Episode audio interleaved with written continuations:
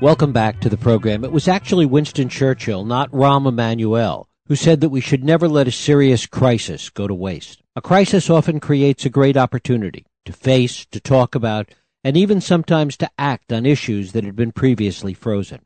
Or, as Donald Rumsfeld once inarticulately put it, sometimes the only solution to an unsolvable problem is to create a bigger problem. But often these problems come out of the blue, in life and in business. And when they do, when those pivotal moments happen, it's the culture, the people, the mission, in short, the underpinnings of the organization itself that has to become the survival mechanism and the jumping off point for the future. So how might we prep for these disasters the same as we do for physical disasters? How do we build organizations for the stress of those critical moments? We're going to talk about those moments, the moments you can't ignore, with our guests Malachi O'Connor and Barry Dornfeld. Malachi O'Connor is Vice President and Principal at CFAR, a management consulting firm specializing in strategy and organizational development. He holds a PhD from the University of Pennsylvania and has spoken about leading change to chief executive audiences worldwide. Barry Dornfeld is a principal at CFAR, an anthropologist and documentary filmmaker with a PhD in communications. It is my pleasure to welcome Malachi O'Connor and Barry Dornfeld here to talk about the moment you can't ignore, why big trouble leads to a great future. Malachi, Barry, thanks so much for joining us. Thank you. Jeff, thank you very much. It's really a pleasure to be here. Great to have you here. I want to talk first about this idea that in, in many cases, particularly in, in organizations that have been around a while, companies large and small, that sometimes the mission, the purpose, the very reason for their being gets lost. Malachi, talk about that.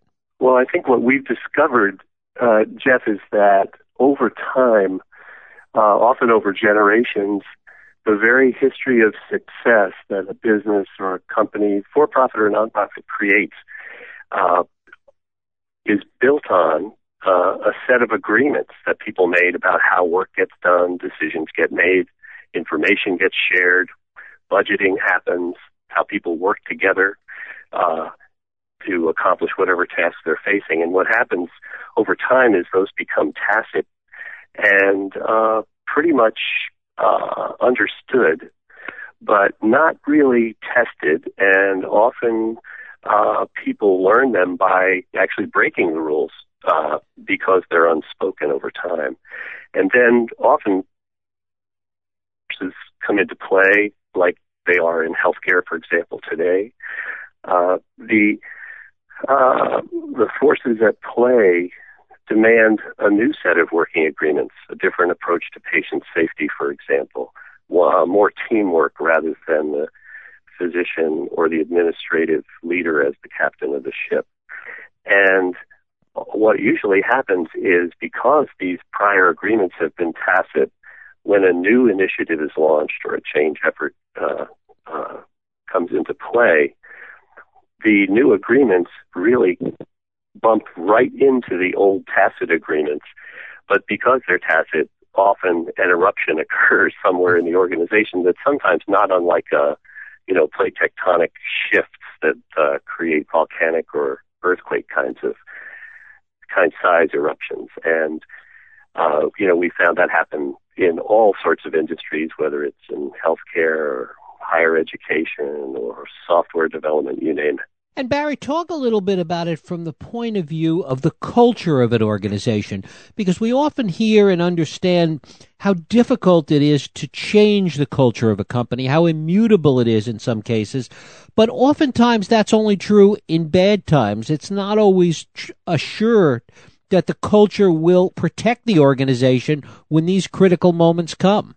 Right. Yeah. No. That's that's exactly right, Jeff. And and you know, there's a lot of writing, a lot of talk about culture and organizations, and it's a it's a complex subject. It's a little hard to get your fingers around, but leaders know that it matters. They don't often know how to find it and how to change it, and some of the ways that they change it aren't always effective. So you know, having a, a culture program where you you know come up with some slogans and put them up on the walls, you know, sometimes might help a little bit, but we find those tend to be you know a little empty. Um, uh, but but as Mal was saying, there's uh, any organization has in it some really strong uh, identity issues and uh, deep issues in terms of how people do their work. You know, you think about healthcare, and you have doctors who have you know train their whole lives uh, to do what they do. You have uh, people on the business side who have a perspective on the organization and, and what's been successful. So, so culture can be very deep in people's identities, deep in how they work, and and really shape you know how the organization um, uh, is successful or not.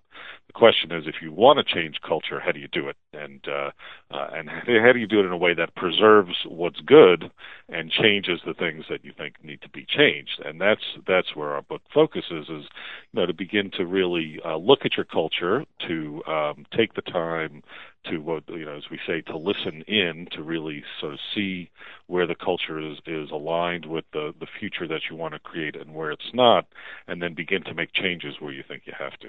And Malachi, how much more difficult is it to do this today? in an environment where one things move along so much more quickly, partly because of technology and, and simply the speed of business today, coupled with the reality of a much more diverse and multi generational workplace? Well, there that's about three or four questions, uh, all in one. Let's see. I would say that you know, as Peter Drucker is attributed to have said, um, you know, culture eats strategy for lunch, and uh, as many businesses have found, uh, whether it's an org chart or a strategic objective, uh, that can be, you know, like the weather. You know, if you don't like it, wait a minute because it's going to change rapidly. And uh, so we've actually found and dis- what we discovered is that culture really can be the bedrock and understanding of culture and how it works in organizations can be the bedrock that enables you to move through the kinds of disruptive changes, whether they're technological or otherwise, that occur that cause an industry to change its strategic focus you know, uh, quite often. The uh, what the capability that we think is critical for organizations to develop in order to make this work, and it cuts a little bit into the intergenerational question, is the capability to be able to get stuck and then get unstuck. And we think that there's just as much power and energy and useful information in being stuck in the midst of a transition as mm-hmm. there is in the necessity to become unstuck and move forward. And in order to get uh, an appreciation and understand what happens when something gets stuck, it often bumps right into the intergenerational questions, you know, that you're that you're talking about. In a lot of our family business work, for example, and, and there's one story that we use in the book, the father of this company that, uh, say, was in manufacturing, um, had been very successful, but had held the decisions very closely. And his son, he had appointed uh, and gradually worked up through the ranks to become a COO.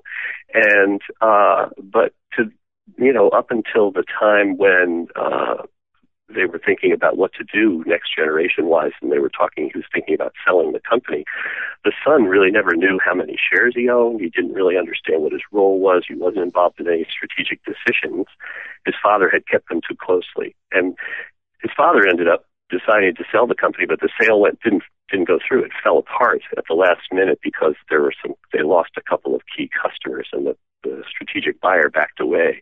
And only then did the son and the daughter come forward and say to their father, you know, we've always been interested in taking this to another generation and keeping the company in our family's name.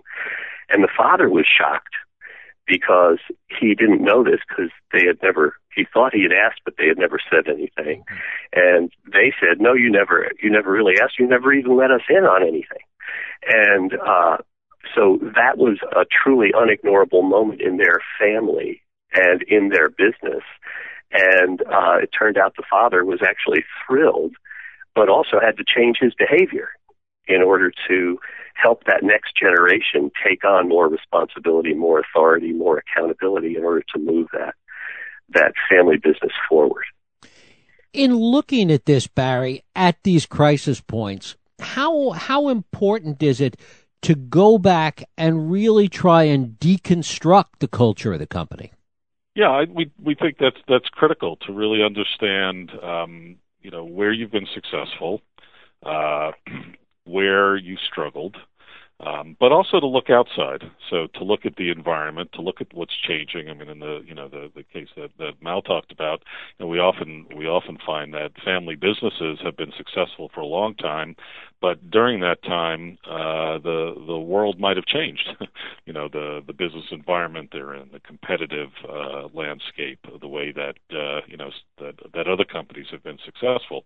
So um, so the the importance is to take stock of where you are to really take a hard look um, at the business and at the organization and to really you know use this this moment um, to to really understand um, you know where where you've been successful, where you're struggling, and then to begin to see and this is kind of an important uh, an important insight that we've had is to to begin to see where inside the organization there might be elements of the future that are already showing up, and we call these found pilots, and uh, and we find this is a really helpful way for organizations to think about change um, because often when organizations are stuck, one of their their sort of first uh, instincts is to look outside and say, oh, how does Google do this, or how does Amazon do this, etc.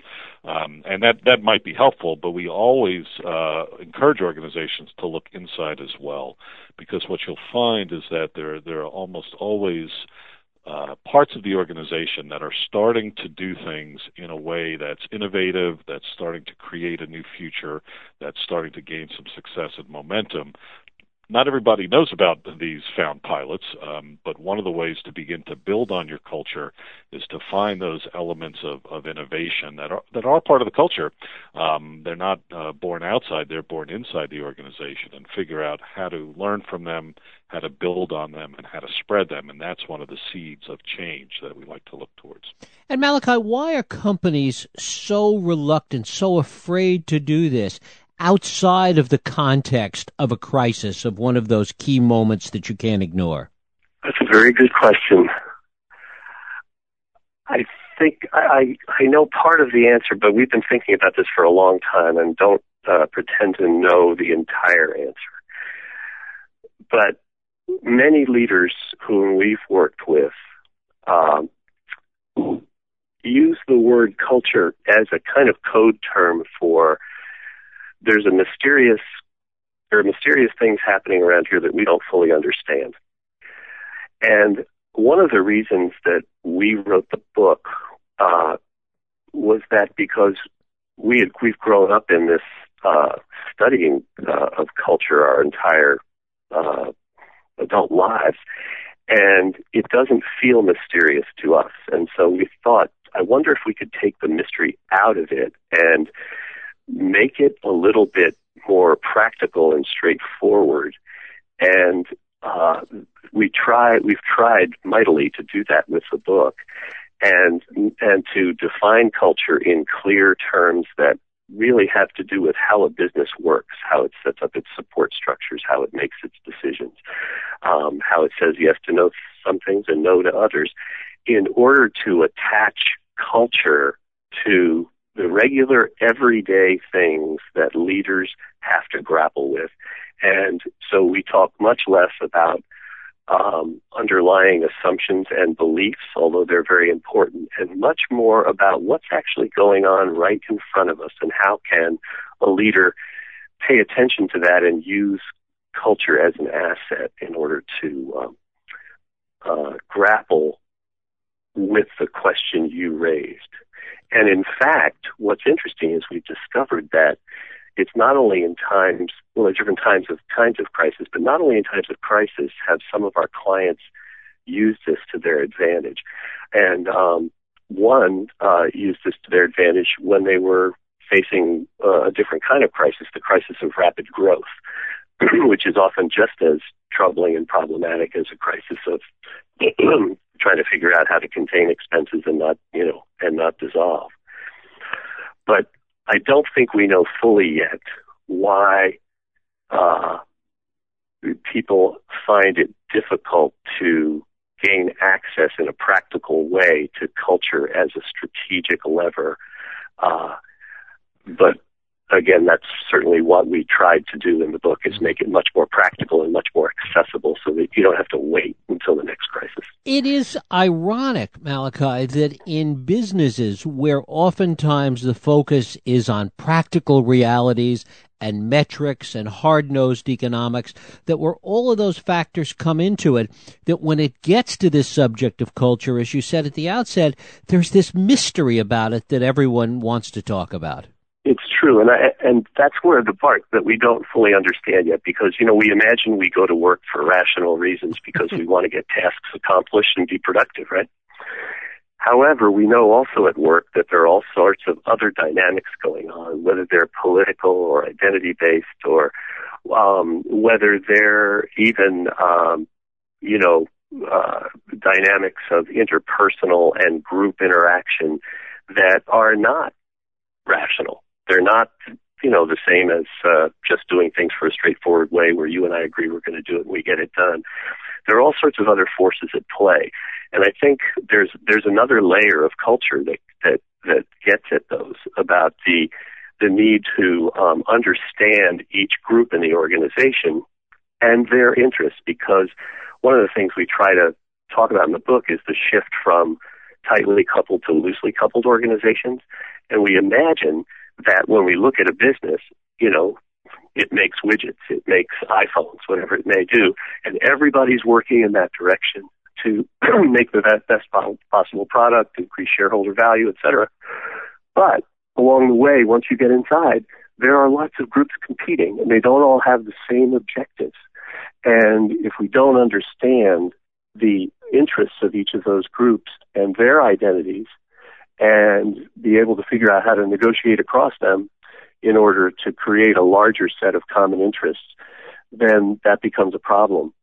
Uh, and in a time when very few leaders would say, I can just tell everybody what to do and they'll do it, uh, as things become more loosely coupled, those kind of, that ability to negotiate across different interests and objectives becomes critical in order to be able to lead leaders in uh, which is what we believe leaders are faced with now, because it's much more like leading a volunteer workforce uh, than it than it is uh, uh, a corporation filled with uh, company men from the 50s or 60s. Right.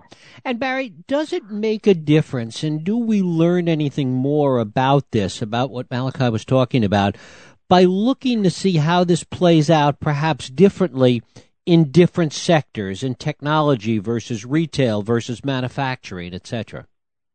Yeah, no, that's a great a great insight, and, and one of the the nice things about our work is that we get to work across a number of different sectors and and bring our experience from healthcare into into the business world or from higher ed, uh, you know, into the world of family businesses, et cetera, and uh, and that comparative perspective can be helpful. You know, I think to tag on to to you know what Mal was saying, there's a there's another sort of nice saying uh, out there that that says that that the soft stuff is often the hard stuff, and uh, and this kind of sort of human behavior, um, looking at groups, understanding how groups within an organization works. These are these are not easy issues, and and they they can be very fate making in organizations. Um, you know, a lot of executives we talk to, they've been trained uh, either through business school or or through their their experience experience uh, to deal with the the hard business issues. You know, the the numbers, the you know the uh, uh, making sure the trains run on time, all of that stuff.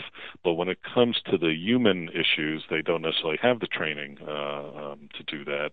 And the models of leadership that they've been taught uh, traditionally to draw on, which are more the kind of old command and control. Let's you know be a commanding figure. Let's lead the organization forward. I have to be right. I have to you know be forceful, etc., those might not be the right behaviors in all situations. And as this new world of work is emerging, which is much more collaborative, which sort of forces people to work across different organizational boundaries, um, uh, there are a different set of skills that we find are, are more necessary and less familiar uh, to the executives who might be in these leadership roles. And those skills, and this is where we try to sort of locate culture in a kind of very uh, tangible uh, way to look at kind of behaviors, particularly around leadership.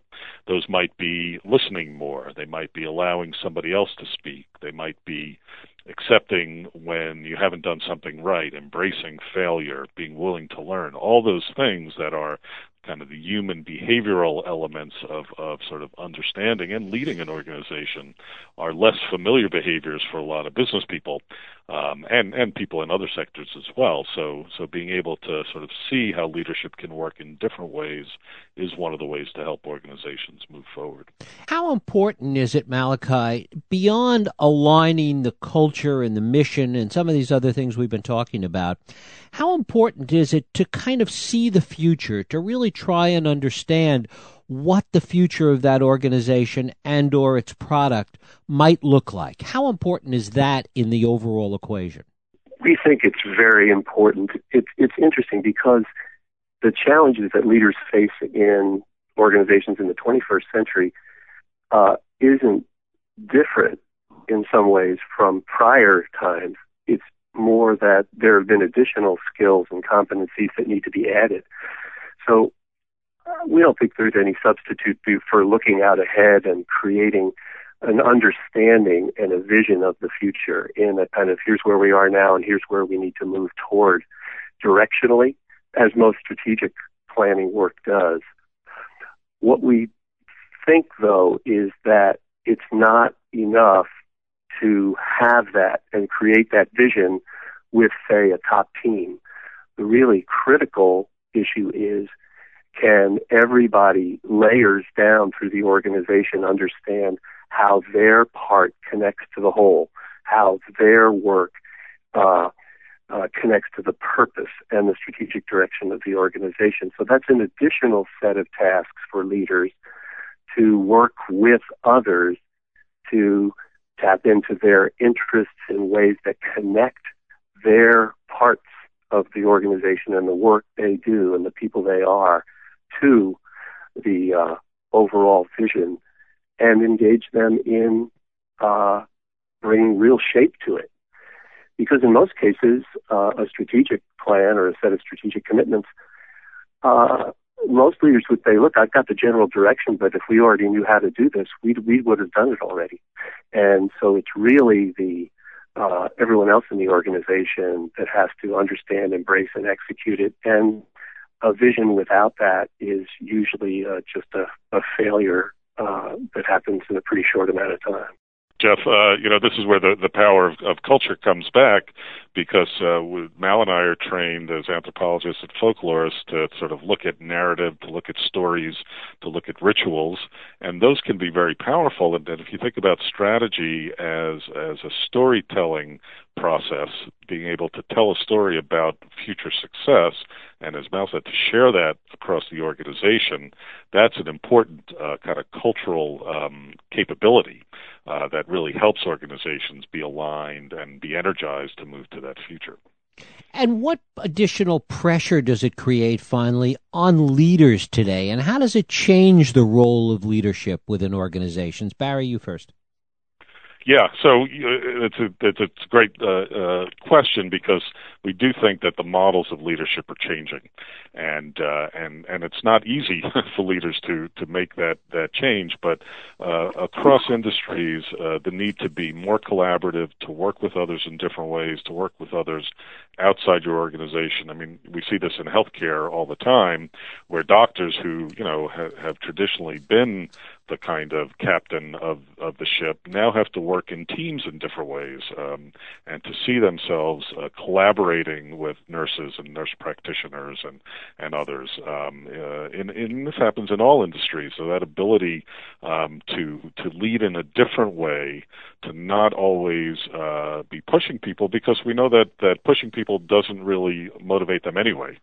That in fact uh, the best way to motivate today's sort of professionals who are you know uh, knowledge workers for in, in many cases who have their own motivations is to tap into their own passions um, and to motivate them by engaging them by giving them the ability to make decisions themselves to be creative to take chances and not just tell them what to do. And again that's a different a different way to think of leadership. Malachi? I think that it is more difficult today for many leaders because uh, leaders are being asked to use their authority to take a different kind of risk. In addition to uh, putting the organization at risk through uh, key decisions that are are made in order to enact those decisions throughout the organization, there's a different kind of risk that leaders need to take. And that's one that exposes myself or oneself. Mm-hmm. And in that case, most leaders we know who are worth their salt, and there are many, would would say, "Boy, it's different. I I could fail. I could get up right now, and I could completely lose people instead of engage them, even though that's my intention. It's not only could I make be making an incorrect decision. It's uh, it's really how do I take the risk to transform myself if I'm asking others to transform themselves because every person will see it in a flash if that's not true. So I think it's a, a different kind of risk and it's an exciting kind of risk, uh, but it takes skill and, and competence to, to do it well.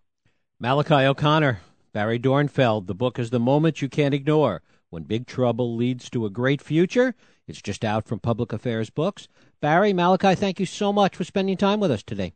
Thanks, Jeff. It's a great, great conversation. Thank you. We'll yeah, t- and those were terrific questions. We really appreciate it because, you know, in a good interview, we learn as much as, uh, as anyone else. So thank you for that. Well, thank you. We'll take a break. I'll be right back.